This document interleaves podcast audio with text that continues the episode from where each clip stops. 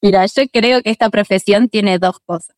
Una es que probablemente que nos, dedicamos a esto no nos sentimos muy vistos de, nuestra infancia, probablemente. que hay una enorme necesidad de ser Y por otro lado, encuentro algo que es menos traumático, es una gran necesidad de compartir, como de, de que quien te vea un día en una película o en un escenario diga, ah, esto no es solo mío, esto es de todo. Y eso tiende lazos, nos saca del aislamiento, ¿no? Crea puentes. No soy, no soy, no soy solo yo la que pasa por eso. Sí, sí, total, totalmente. Cuando ves una película y, a la protagonista le está pasando lo mismo que a vos en tu vida y dices, estas cosas pasan. Eso pasa, le pasa a alguien más, no soy yo nada más. Cable a tierra. Línea directa y radical a la vida. Con Tania Sarak. Ever catch yourself eating the same flavorless dinner three days in a row? Dreaming of something better? Well, HelloFresh is your guilt-free dream come true, baby. It's me, Kiki Palmer. Let's wake up those taste buds with hot, juicy pecan-crusted chicken or garlic butter shrimp scampi. Mm. Hello Fresh. Stop dreaming of all the delicious possibilities and dig in at HelloFresh.com. Let's get this dinner party started.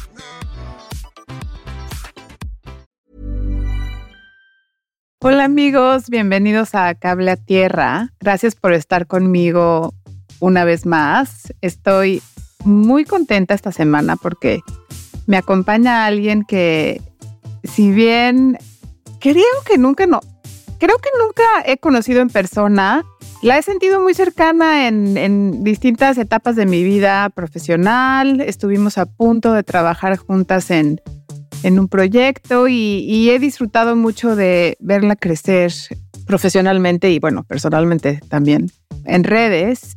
Es Inés Efron. Inés Efron es una actriz argentina, eh, una de las caras más lindas de, de la pantalla argentina. Y bueno, ahora se está incursionando en otro tipo de proyectos, en cuestiones más como de arte conceptual, no sé, ya nos contará ella. Bienvenida Inés, gracias por estar aquí conmigo. Muchas gracias por invitarme. ¿Cómo empiezas el año? ¿Cómo estás en la vida?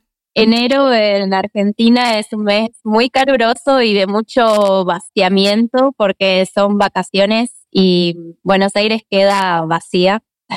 Siempre es un mes muy particular en Argentina. Claro, tú estás en, la punta del hemisferio sur, yo estoy en la punta del hemisferio norte, en Islandia, em, en donde es invierno duro. Em, ok, 2024. Y me encantaría hablar contigo un poco de, los proyectos que, que no se hacen, porque tú y yo nos conocimos, estuvimos a punto de trabajar en una película em, maravillosa que, que, se llamaba Irecani, que era un proyecto de, de Gabriel Mariño. Eh, y fue un proyecto que nunca se hizo y que si bien nunca se hizo, fue, eh, fue un tiempo clave en mi vida porque me embaracé de mi primera hija mientras estábamos en las pláticas y, y me acuerdo que fui a un festival de cine con Gabriel, con la película, un festival en el que incluso nos ganamos un premio.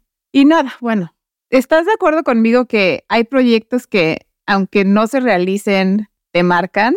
¿O experiencias que, aunque nunca tienes, igual te, te afectan? Sí, pienso mucho como cuando decís esto, como en lo que uno espera a veces de las plantas, ¿no? Como si fuese que uno espera, eh, no sé, las flores, como que, y, muchas veces el proceso está más en las raíces y hay plantas que, tienen un proceso hacia afuera más rápido y otras que tienen tiempos muy lentos. Y yo creo que todo es vida, ¿no? No es una cosa, si una película llega a estrenarse o a hacerse, no es más película que la que fue solo semilla. Para mí, esa película también tuvo un significado importante porque yo estaba viviendo en México, que es mi país natal, y para mí la posibilidad de trabajar en México como actriz siempre fue como un deseo. Entonces también estaba esa semilla de algo muy deseante para mí. Que, bueno, después la vida lleva sus caminos. Eh, y está bien así, como que uno sola ahí puede aceptar y aceptar y aceptar, ¿no? Siento. Sí, claro. Entonces México es tu país natal. Platícame un poco de eso. Yo no sé si yo sabía eso. Naciste, naciste en México. Soy mexicana. Inés, yo no sabía. Soy una mexicana rara porque no vivía allá. Mis padres tuvieron exilio político. Acá hubo una dictadura militar en la década del 76 Claro. y ellos se tuvieron que ir del país y yo nací al final de su exilio político. Entonces ellos ya volvían para Argentina y yo no vivía allá, pero siempre conservé mi, mi DNI de extranjera acá y hace muy pocos años que me nacionalicé argentina. Wow. Y vas a México seguido, dices que vivías ahí cuando surgió Irecani. Sí. O sea, ¿tienes una relación, un vínculo real con, con México? No, o sea, me fui a vivir a mis 30, estuve un año allá nomás, que fue hermoso y muy intenso también, y luego no regresé, tengo que volver. Ya pasaron ocho años que no volví a México. Ok. Y cuéntame un poco, digo, ya que estamos hablando de plantas y de semillas, cuéntame un poquito de tu infancia. Eh, ¿Cómo fue tu infancia? Eh, ¿Qué semillas se plantan ahí que te hacen querer ser actriz? bueno, a mí chica me daba todo mucho miedo, como que no entendía mucho de qué se trataba la vida y me asustaba. Casi todo me parecía tenebroso, como ir a la casa de mis amigas o amigos y ver que las casas eran diferentes a la mía, que sus padres, madres eran diferentes a los míos. Resultaba un poco amenazante. Yo creo que también de ahí viene mi camino con, con la actuación, ¿no? Como una necesidad de generar una ficción para poder procesar las cosas de la vida. Ajá, como un filtro, ¿no? Filtro, como en la ficción lo que yo encuentro es que hay una impunidad, como que puede pasar de todo, pero no hay riesgo. Me parece muy interesante esta palabra que utilizas, impunidad, fíjate. Pero sí, claro, la ficción te da licencia de, de ser alguien más. Pero, y entonces el drama, ¿tú ves el drama como tu oficio o lo ves como parte de tu vida? ¿Es, es parte de tu vida cotidiana? Mi, mi madre me, me dice, siempre es algo que repite, de que yo de chica era muy dramática, como que nada, todo me, me tomaba, ¿viste? Como si no hubiese horizonte o objetividad. y yo siento que la actuación para mí es una posibilidad de poner en juego ese dramatismo, pero en un marco contenido, como que siempre está esa cosa que además en las películas es muy chistosa, la palabra corte, ¿no? Acción, corte. Sí, sí, sí. Entonces, que siempre eso es, está como diluyéndose, ¿no? No, no tiene el drama de lo personal. Y creo que eso ha traído mucho aire a mi vida, mucho juego también, liviandad. Estaría increíble poder eh, decir corte en, en vida real, ¿no? A mis hijos, corte, Totalmente. te Yo corte. creo que se puede, se puede decir, estoy sintiéndome un poco abrumada, necesito salir a dar una vuelta. Tienes toda la razón, más bien sí se puede. Deberíamos de aplicarlo más. Sí, de algún modo darse esas necesidades, ¿no? De respiro, como uno pueda y que como si las circunstancias lo permiten también. Sí, totalmente. Corte. Te lo juro, lo voy a aplicar, lo voy a aplicar ahora. Corte, corte. Entonces, ok, entonces empiezas chica, empe- empezaste como a los 19, o sea, en tu adolescencia empezaste a actuar, ¿no? A trabajar a los 19, a estudiar a los 14. ¿Y ha continuado como tu actividad principal hasta ahora o, o cómo, cómo ha cambiado tu... Porque me imagino que al crecer y al cambiar nuestra, nuestra vida, pues nuestra relación con, con nuestro, pues sí, con nuestra práctica, pues inevitablemente cambia, ¿no? Somos otras personas. ¿Es distinta ahora la actuación para ti de lo que era entonces? Sí, yo creo que a mí me vino algo bastante fuerte que fue cuando mi trabajo se empezó a ver y yo empecé a recibir como cierta aprobación por el trabajo, lo cual es hermoso, es decir, como que mi trabajo gustaba, ¿no? Por ejemplo, con esta primer película más grande que hago, XXI, gané premios y ay, qué buena actriz que es. Y ahí se me empezó a congelar algo de la diversión que yo tenía. Y fue que mm, me empecé como a asustar o a poner un poco exigente, ¿no? De lo que se esperaba de mí o lo que yo creía que se esperaba de mí. Pero la vida se ocupó también de, de descongelar eso, de disolver lo que se rigidiza de cuando uno se vuelve más allá de la actriz que comienza a estudiar un curso de actuación y después te vuelves la persona, Inés Efra. ¿Y cómo lo diferencias, no? Cuando te vuelves una persona pública, ¿cómo lo separas, no? ¿En dónde, en dónde acaba la, la figura pública y empieza, empiezas tú? Siempre para mí fue muy importante eh, preservar mi, mi intimidad, como no exponerme de más. Y también como siempre me cuido de, o la vida me cuida de no hacer trabajos que tengan una exposición masiva. Es decir, nunca trabajé en televisión, eh, no sé, en una novela que vaya al horario pico. Yo jamás quiero perder mi, mi anonimato, ¿no? En la vida pública. Lo, lo más que se pueda. Y después, por otro lado, la vida siempre me mostró mucho como algo de la humildad, como que cuando te parece que, ay, soy genial, me llaman de un montón de proyectos, después siempre la vida me mostró que de pronto no tengo trabajo por un año. Y que eso ayuda mucho como a tener una humildad entre lo que pareciera ser el éxito, entre comillas o esta cosa de que uno siente que llegó a un lugar de status quo, Ah, eh, o de estatus, mejor dicho, en la sociedad y de pronto sentís que lo perdés. Y ok, bueno, entonces nada es tan fijo como parecía. Sin duda, sin duda. Y, y, y ahora con, bueno, con las redes sociales, obviamente se vuelve otra cosa. ¿Cómo, cómo manejas tu, tu relación con, con redes sociales? Es más, ya no, ya no has posteado mucho últimamente. Es verdad, porque vengo de un retiro de meditación y estuve 10 días sin el celular y fue bárbaro. Cuéntame, por favor. Oh, ¿Viste que hay una organización mundial que se llama Vipassana? Que vos vas y Fíjate, apliqué, espera, perdón por interrumpirte, tengo que decir esto. Yo apliqué, ahorita nos vas a contar más lo que es, pero yo apliqué, hay un centro en Tepoztlán y no me aceptaron. No me aceptaron, no me aceptaron. es muy normal. Mira, sí, tenés que, es, es el día que se abren las inscripciones, tenés que agendártelo y a primera hora anotarte, porque se llenan. Es una organización mundial que uno va y si puede lo paga y si no puede no lo paga. Por 10 días estás en un régimen muy exigido de meditación diaria, son como 10, 11 horas de meditación.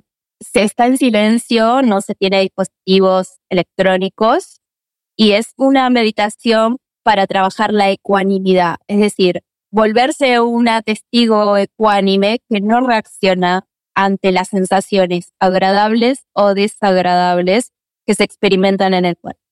Es bárbaro, hay que hacerlo. O sea, son esas cosas que para mí una vez en la vida hay que hacerla. Por una vez en la vida, 10 días hay que estar en silencio.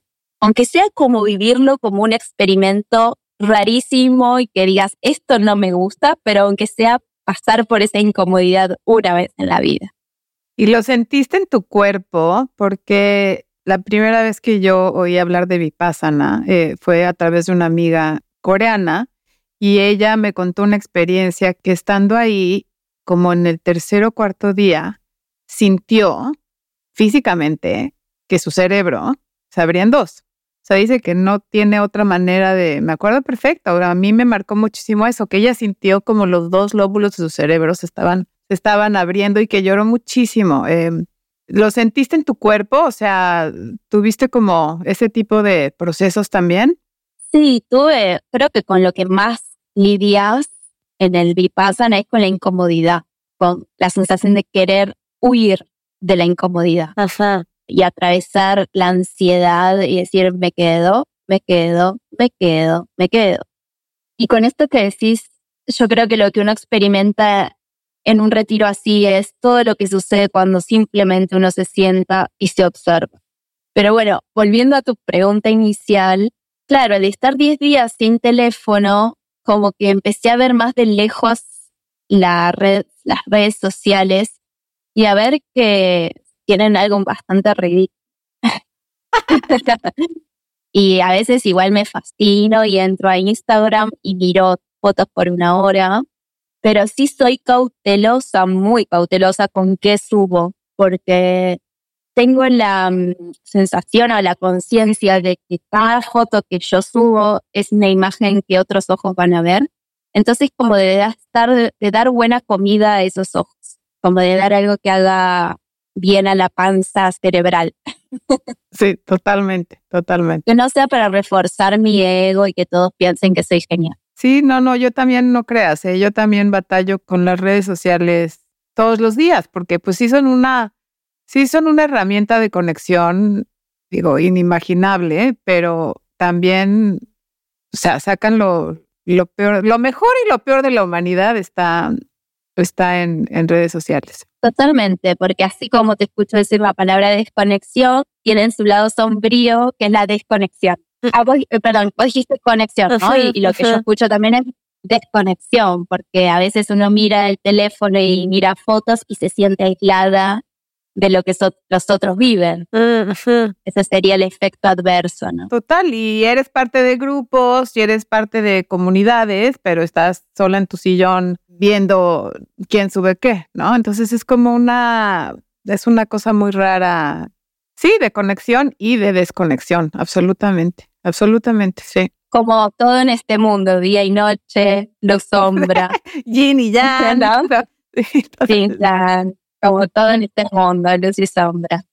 Oye, y bueno, regresando un poco a XXY, porque, bueno, es, es por lo menos la película en la, que, en la que yo te vi por primera vez y es una película bárbara. A mí, a mí la escena de la violación em, me afectó muchísimo, de verdad me, me conmovió profundamente. No me puedo imaginar cómo te preparaste para esa escena, pero dices que esa película te pone como a la vista del mundo, ¿no? Y, y te da estatus, y te da fama, y te da respeto. Me imagino, bueno, yo soy parte de tu generación más o menos y, y eres una persona muy respetada en la industria, pero sé que eres, porque te conozco un poquito, sé que eres una persona más bien como de naturaleza solitaria y, e introspectiva. Em, ¿Tú te sentiste alguna vez parte de una generación que, que te acogió? ¿Sigue siendo el caso? Sí, identifico que cuando yo empecé a estudiar actuación, Buenos Aires tiene un movimiento teatral espectacular, muy, muy fructífero y realmente muy de vanguardia. Y en ese momento yo empecé como a integrarme al mundo del teatro independiente y sí me sentí como en un momento parte de un movimiento que justamente ayer viendo en Instagram me sentí un poco como diciendo, che, tengo ganas de volver a sentirme parte de un movimiento teatral, ¿no? Como de parte de la historia del teatro de un país. que por alguna razón me fui corriendo, no sé por qué. Pero en ese momento sí lo sentí y mm, quizás más en el teatro que en el cine. ¿No? Porque en el teatro acá, la forma en que producimos las obras, hay una cosa muy comunitaria. Y tengo como ganas de volver a sentirme parte de una red así. Entonces tú empiezas en teatro, emigras a cine y ahora quieres regresar a teatro. Es un poco lo que, lo que estoy entendiendo. ¿Sí? El cine lo amo y siempre quiero que esté en mi vida. Eh, yo estoy, siento que estoy hecha más para el cine que para el teatro, pero en el teatro hay un entrenamiento muy potente de, del músculo de la actuación que nunca quiero perder. Sin duda, y además esta como retroalimentación, ¿no? De, del público. Sí, que siempre ha tenido para mí, tal vez por eso me alejé un poco, una cuota un poco cansadora, que es ese cansancio post-función cierto vacío post-función que nunca me gustó mucho. Pero bueno, es parte de. Es el, el yin y el yang del que estamos hablando. Ahí va, totalmente. Estás en el escenario con el público que te aplaude y después salís y sentís un vacío enorme. Bueno, es así. Me imagino que es muy anticlimático. Y leí por ahí en internet, me, me metí a, nerdear, a ponerme al día de lo que estás haciendo y leí por ahí que estás dando clases. Platícame un poco. Tuve, tuve una, entrevisté aquí a Yalitza Paricio y ella también es maestra. Entonces, qué increíble. Háblanos un poco de la relación entre la actuación y la docencia. ¿Cómo es para ti? Sí, sí. Yo empecé a dar clases ya hace bastantes años, hace como más de 10 años que doy clases de Ah, actuación. ok. Sí, en un momento surgió como algo que no elegí, pero en un momento no tenía plata, no tenía trabajo como actriz y fue como, bueno, yo lo, lo otra cosa que sé hacer además de actuar es estar en clases de actuación, o sea, que tal vez pueda darlo. Y, y fue muy interesante porque desde esa necesidad, en ese momento, apareció algo que era súper vocacional para mí, que era la docencia. Pero siento que la docencia en mi eh, sistema de creencias era como, ay, no, no, eh, mejor ser actriz que ser docente. Y, y bueno, fueron varios años de dar talleres de actuación por mi cuenta, así siempre organizándolos de modo privado. En México también, clases de actuación. Y hace unos años que solo lo hago en centros terapéuticos de rehabilitación de consumos problemáticos. Es para mí el entorno que me inspira para dar clases de actuación. Eh, de algún modo tiene algo de servicio, ¿no? Y amo hacerlo. ¿Y son adolescentes o adultos o de todas edades? En estos centros de rehabilitación hay personas de todas las edades. Trabajo en dos comunidades, en una es obligatorio, ellos tienen que ir sí o sí a mi clase porque tiene un formato más rígido y la otra es un formato más laxo y es optativa. Quienes quieren van, quienes no quieren no van. Ready to pop the question? The jewelers at BlueNile.com have got sparkle down to a science with beautiful lab grown diamonds worthy of your most brilliant moments. Their lab grown diamonds are independently graded and guaranteed identical to natural diamonds, and they're ready to ship to your door. Go to BlueNile.com and use promo code LISTEN to get $50 off your purchase of $500 or more. That's code LISTEN at BlueNile.com for $50 off. BlueNile.com code LISTEN. Hold up. What was that? Boring. No flavor. That was as bad as those leftovers you ate all week. Kiki Palmer here, and it's time to say hello to something fresh and guilt-free. Hello Fresh. Jazz up dinner with pecan-crusted chicken or garlic butter shrimp scampi. Now that's music to my mouth. Hello Fresh. Let's get this dinner party started. Discover all the delicious possibilities at hellofresh.com.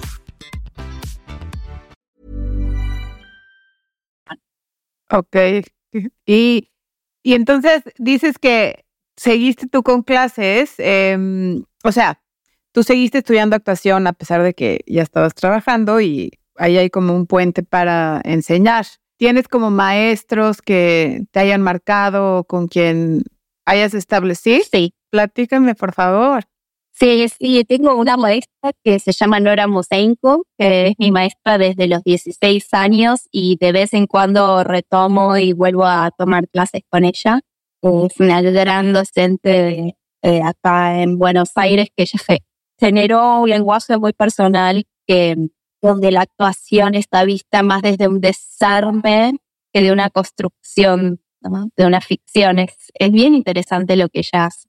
Y la verdad que he intentado tomar clases con todos los profesores de nombre de acá, pero nunca me enganché con nadie, solo con ella. sí, tengo un amor enorme con ella. Y después tengo personas importantes que me han marcado, pero no en actuación, con otras cosas. A veces fue un entrenamiento en danza o yoga que me sirvió mucho para actuar, pero en actuación solo con Nora Mosenko.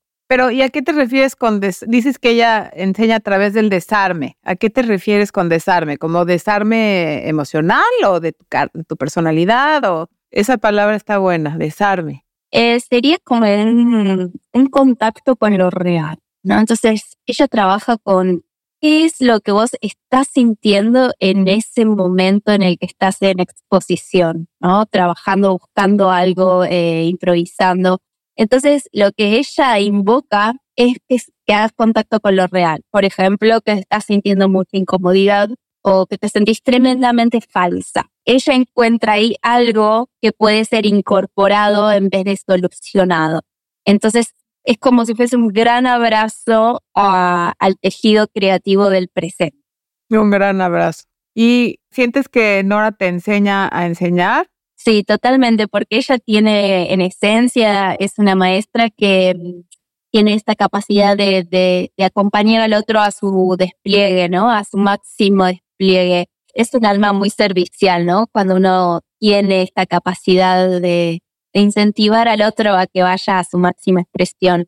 Entonces, yo mamé de ella algo de eso y amo ver a los humanos desplegándose y me gusta acompañar ese proceso. Y además, qué, qué interesante porque estás enseñándole ahora a, a humanos con pues necesidades muy particulares. Qué, qué interesante verlos liberarse a lo mejor, ¿no? Totalmente. Pues me imagino que esta gente desde el dolor y desde su carencia se han de sentir liberados con, con la experiencia que, que les ofreces. Sí, sí, esta cosa compulsiva de buscar por fuera de uno la solución, ¿no? Que creo que por más que uno pueda ser adicto a una sustancia tóxica como una droga o a otras cosas, pero que pertenece mucho a la condición humana, ¿no? Esto de ser adictos a que algo de afuera me, me salve.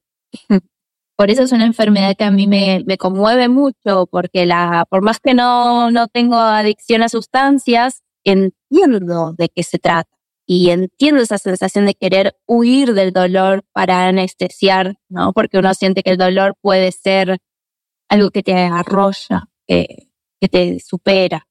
Eh, creo que tendrá que ver con mi sensibilidad, ¿no? Como esto mismo que te decía, que de chica yo no entendía de qué se trataba la vida y todo me asustaba.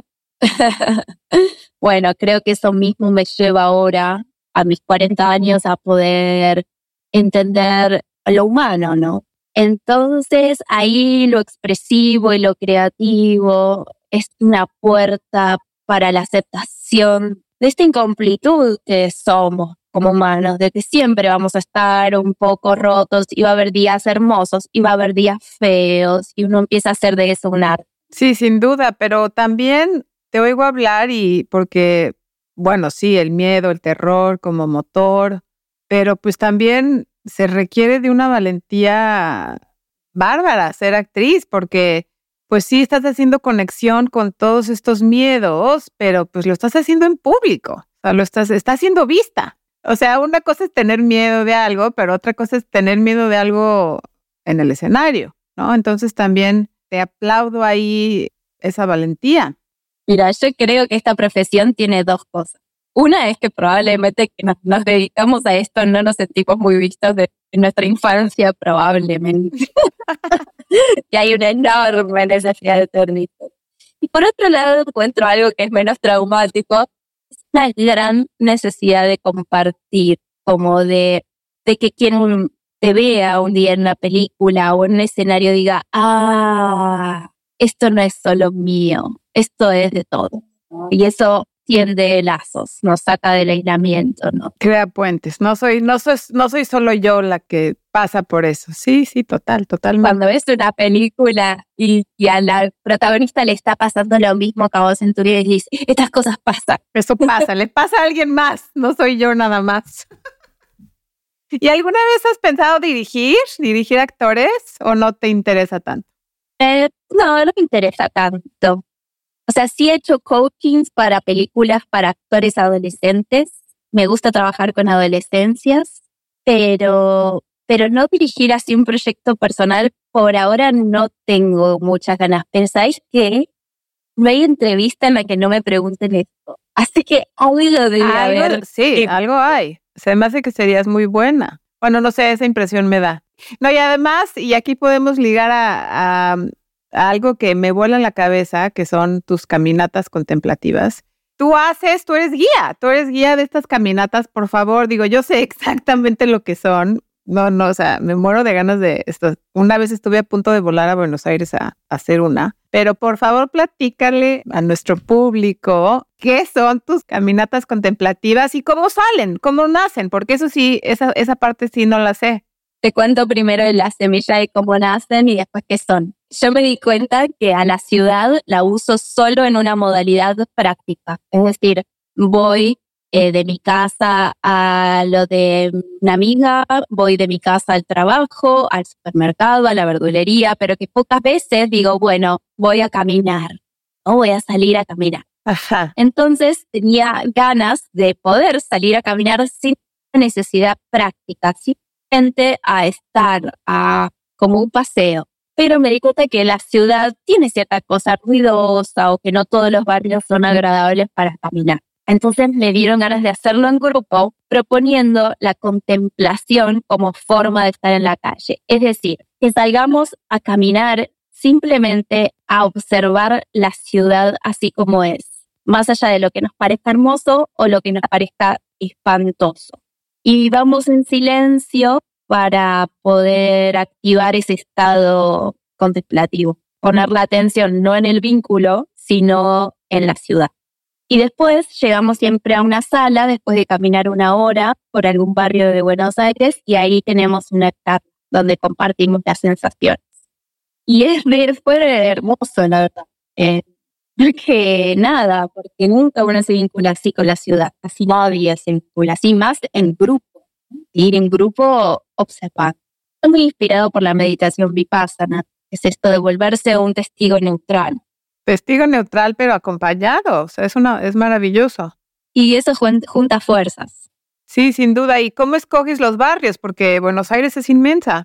Y como lo estoy haciendo durante un año, no, fui eligiendo los barrios. Así, bueno, ahora este, siempre busco una sala, entonces la sala que encuentro disponible, esa, en ese barrio va a ser. Y tienes como señalamientos, o sea, tipo si llegan todos a una esquina y hay muchos coches o si pasa una bicicleta, o sea, tienes como algún código no verbal de cuidado, alerta, o no, ¿sí? Hay reglas, hay reglas. Okay.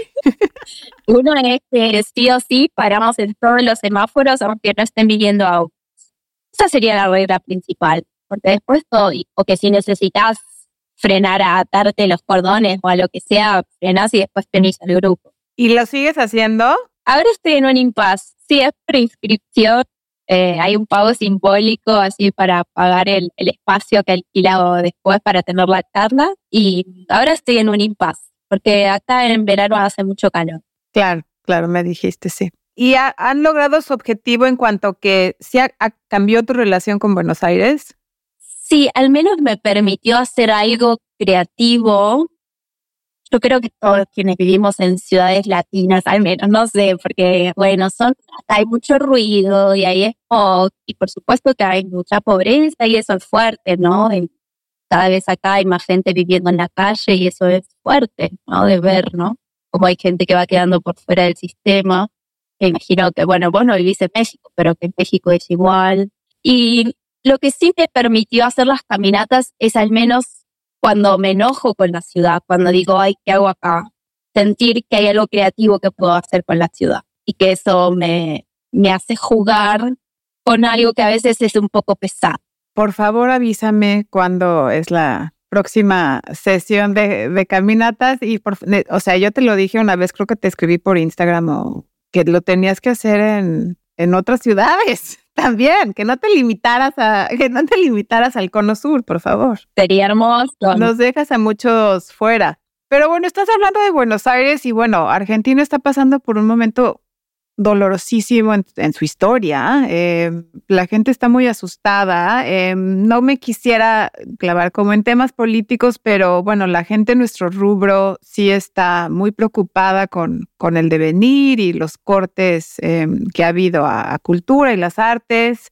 ¿Cómo te sientes? ¿Cómo te sitúas tú misma en, en en el momento, en lo que, en lo que está pasando. Eh, platícame un poco de, de, cómo estás. Sí, bueno, te cuento, por haber nacido en México, yo nunca, hasta ahora, mis 40 años de vida, yo nunca voté, ¿no? Siempre eh, no me, nunca hice un trámite. Cuando me nacionalicé Argentina, no hice un trámite para poder ir a votar. Ajá. Bueno, entonces, esto ha hecho que yo me logré mantener durante muchos años en una burbuja en la que casi no sé nada de política y no me sumerjo en temáticas de política.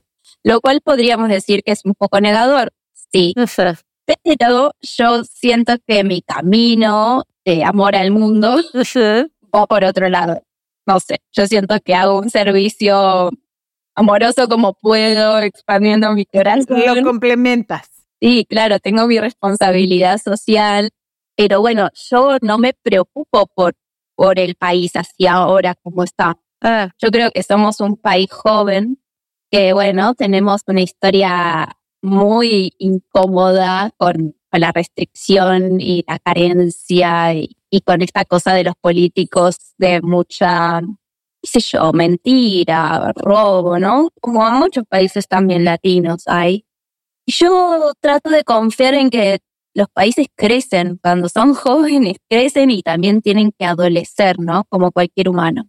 Entonces, cuando la cosa se pone difícil, yo trato de no desesperar y entender que estamos creciendo.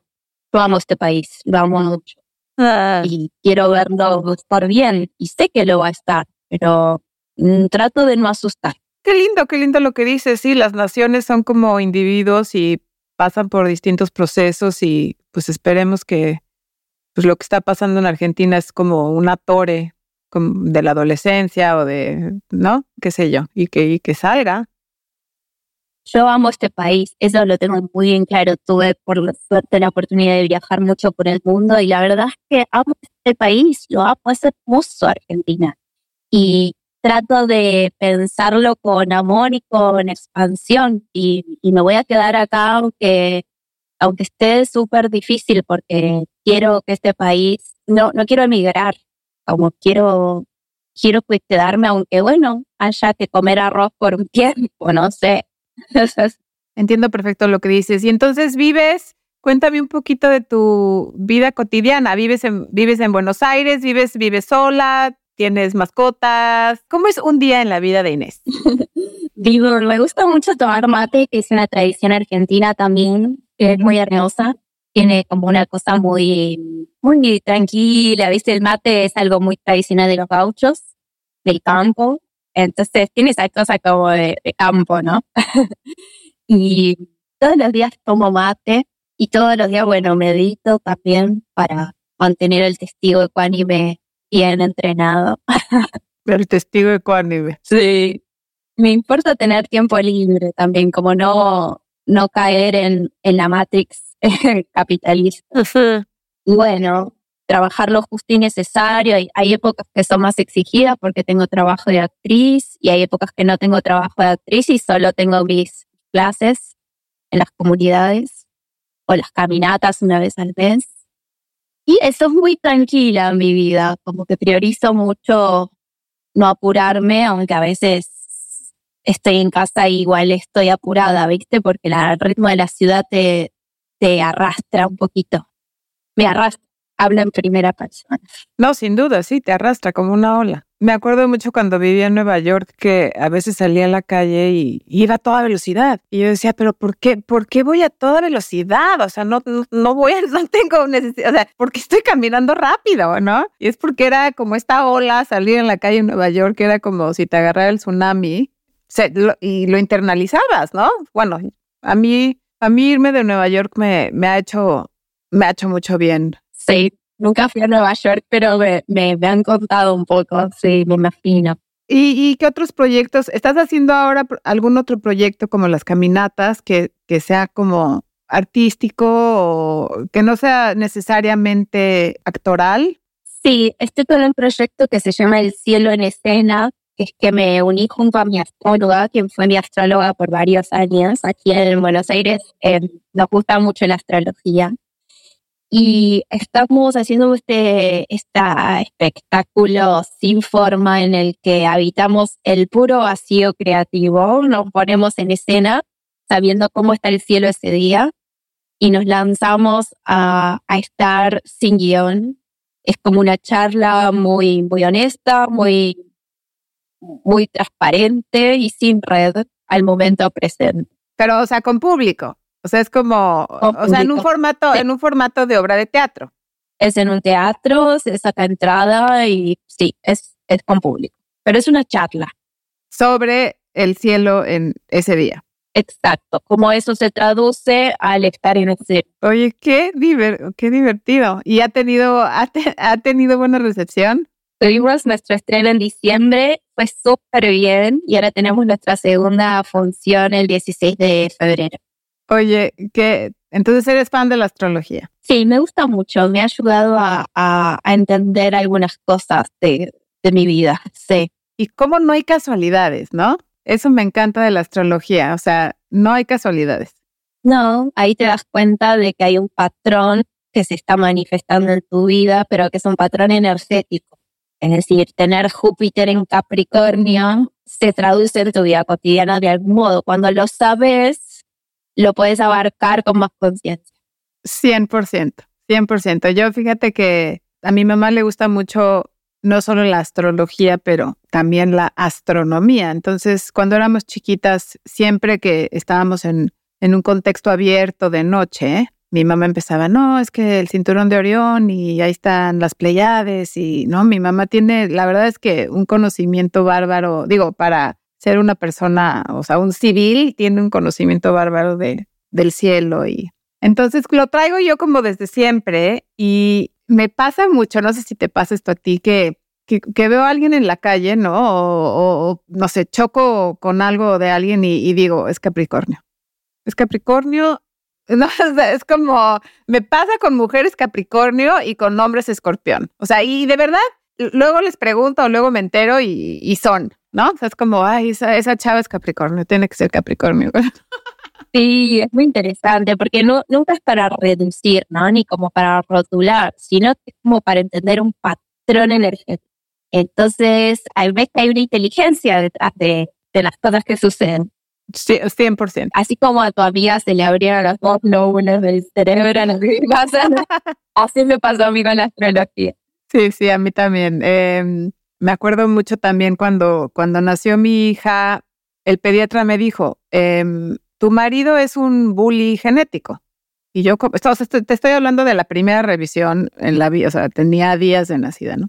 Entonces la está revisando, estaba yo ahí con mi ex marido y, y el pediatra se volteó y me vio y me dijo, tu marido es un bully genético, o sea, esta niña es, es, tu marido, ¿no? Y es impresionante porque ambos son Virgo, pero también, ah, también ambos son el mismo signo chino, que es el caballo. Y esto obviamente por casualidad, incluso yo creo que él ni siquiera sabía. Y ha sido muy interesante verla crecer y, y sí, sin duda, hay patrones, patrones y explicaciones y... Es bully genético. Es un bully genético, sí. Oye, ¿y tus padres ya no vuelven a emigrar? O sea, em, emigran y, regresan y ya se establecen ahí. Sí, sí, cuando volvieron acá comenzaba la democracia, que ahora se cumplen 40 años este año, mi edad también, y ya no se volvieron a ir del país. Ok, ok. ¿Y cómo te sientes de cumplir 40 años, Inés? ¿Cómo, cómo fueron tus 30? ¿Cómo, qué, ¿Qué esperas de los 40? Siento que es un momento para estar cada vez más aventurera con la vida, como de jugármela más, como si fuese que la madurez también es una entrega a la vida. Y a, bueno, es igual, ¿qué quiero vivir? Bueno, lo hago, no, no espero, voy a por eso. Y siento que los 30 eh, fueron más de, como de, de dejar que el miedo opere un poco más en mis decisiones. Y a los 40 es como, bueno, ya basta del miedo, ya está. Como quiero ir a la vida. De cabeza, sí. Eso es exactamente. Eso es exactamente. Es verdad. Ahí va. Sí, los 30 son como un laboratorio para la persona que eres a tus 40. Yo cumplí 40 el año de COVID, entonces me acuerdo que, que decían por ahí que los cumpleaños COVID pues no, no contaban, ¿no? Y yo decía, en vez de decir, ok, sí, fiu, ¿no? Yo decía, no, espérense, o sea, yo, yo cumplí, yo cumplí 40 en COVID, es, es sí cuenta. ¿cómo no va a contar? Como si hubiese algo que es más vida que otra cosa, ¿no? Sí, exacto. Ah, no, si es en COVID, no, ah, bueno, ¿no? Cumpliste con, no cuenta, no cuenta. Y yo, ¿cómo? No, espérenme tantito, sí, sí, me costó trabajo llegar aquí. Pero sí, sin duda es eso, ¿eh? Sin, sin duda es eso, es como ya estacionarte un poco en, en la persona que, que eres. Eh, te esperan los mejores años de tu vida, yo creo. Nos, nos. Ay, qué bonito. Nos. Sí, lo, sabes que lo siento me estoy dando cuenta que se viene algo expansivo. Sí, estás como en la ventana, como en la entrada de, de esta gran casona, ¿no? Que, que, que son tus 40. ¿Y qué, ¿Y qué planes tienes para el año que empieza? Que yo sé que es verano ahora en Buenos Aires, pero ¿qué, qué, qué sigue para ti a nivel personal y profesional? Mira, estoy, a mí me gusta en enero hace mucho no planear nada, pero comienzo ahora el lunes el rodaje de una película acá, que eso siempre me gusta tener trabajo de actriz, para mí es, es muy estimulante. Y luego continúo con mis clases en las comunidades terapéuticas que amo. Y, y bueno, y con el cielo en escena, que también eh, tenemos la segunda función en febrero.